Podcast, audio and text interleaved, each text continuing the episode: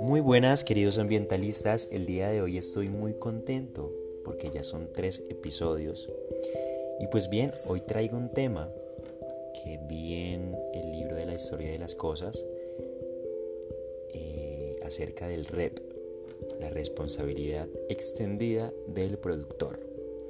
¿Y qué te quiero decir con esto? Te quiero decir que si te vuelves una persona REP, una persona con la responsabilidad de cada cosa que tiene a su disposición, es allí cuando se empezará a generar un verdadero cambio. Porque piénsalo bien, tú tienes un esfero y usas ese esfero por cierto periodo de tiempo.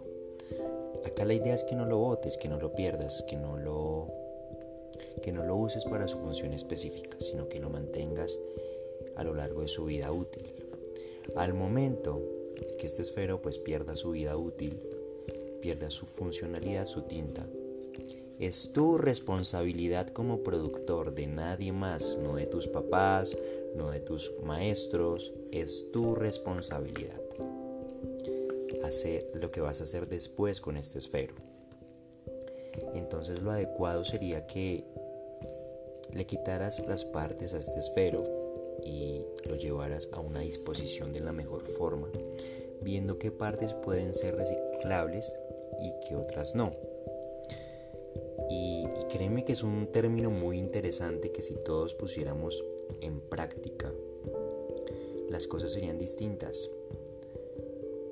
No veríamos tantas basuras en la calle,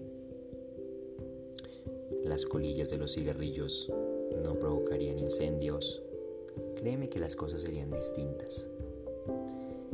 Y el consejo del día de hoy y la invitación es a que te conviertas en una persona rep, mi querida ambientalista.